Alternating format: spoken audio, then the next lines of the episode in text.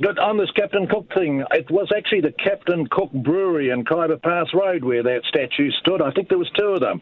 Were, and quite rightly, taken over by Lion Breweries and given to uh, Gisborne. But let's not forget, Captain Cook brewed the first beer in New Zealand in Fiordland. What a So I think there should be something brought into that Exactly. as well. Yeah. So carry on having a bit of fun. I remember this very well because about about just before 2000, I was uh, involved with a corporate, and we were approached to ask for a donation of about fifty thousand dollars to uh, replace that. Because I understand it was Prince Charles who recognised that it was wrong in the first place because that statue's Captain Cook's hat was round the wrong way. That's right. I remember that. I remember that because he's got it side to side when it should actually be front to back. Yeah, yeah. So there we are, beer, hats, and everything else. So ha- carry on having a lot of fun. Yeah. Okay, William, thank you so much. Good, good. Hey, um, I, I thought that you and the guy talking just before uh, around the uh, Cook statue, you're, you're bang on.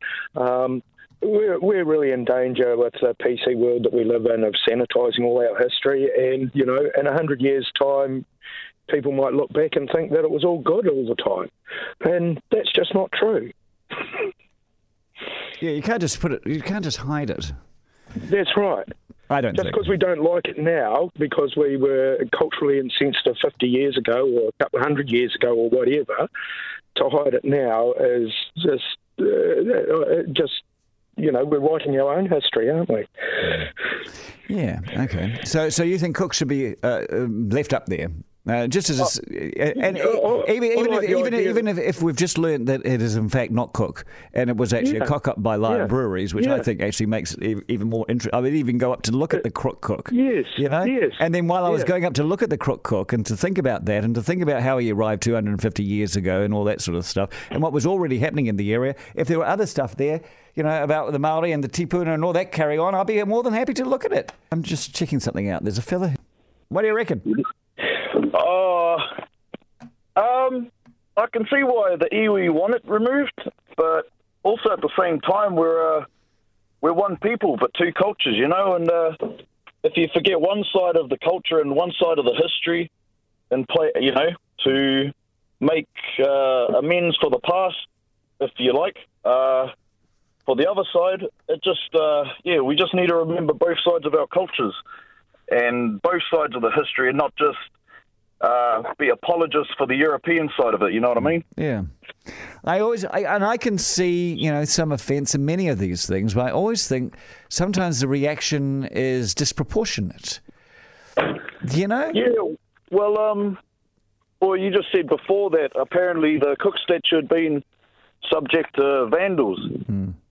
Uh, you know, if someone did that to uh, a cultural Maori piece, you know, there'd be a huge uproar. But because it seems to be a European uh, man statue, no one seems to bat an eye or blink an eye about it. Yeah, I know. Imagine what would happen to somebody who actually decided to get stuck into a statue of Sir Apirana Ngata or somebody like that.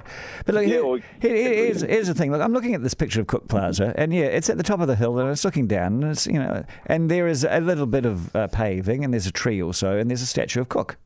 All right, and. Um, yeah, and people are parked up and they're looking at the view and all that sort of thing. And I think, okay, you want to tell and celebrate the Maori history of the area? Well, add some Maori stuff into that Cook Plaza. But you got to keep and keep Cook there as well. And, and I, you know, I just, and I just don't understand why they have to then move the Cook and take the Cook completely away from somewhere it has been for 50 years that was put in there to celebrate the bicentennial of his arrival.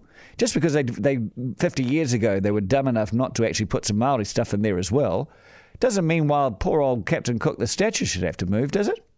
Well, you know, as a solution, maybe why don't you put up uh, some statues of Maori greeting Cook? You know, like meet in the middle. Why do you have to Yeah. take Cook away? I know. Uh, you know? I know. Why don't why, why don't you actually put some statues up there of the of Maori actually thumbing their nose at Cook? yeah, well, exactly. if it's, just if, if that's um, historically correct, why not? Exactly. Yeah, it just kind of reminds me of um, uh, over in America how they're trying to get rid of all the Confederate general statues in the South Yeah. because of. Uh, you know, I won't go there and get that started, but it seems like No. a very similar situation. I know, and and uh, surely you need to keep these things to remind you of history, even some of the history that you're not proud of. Exactly. I mean, what are you without your history?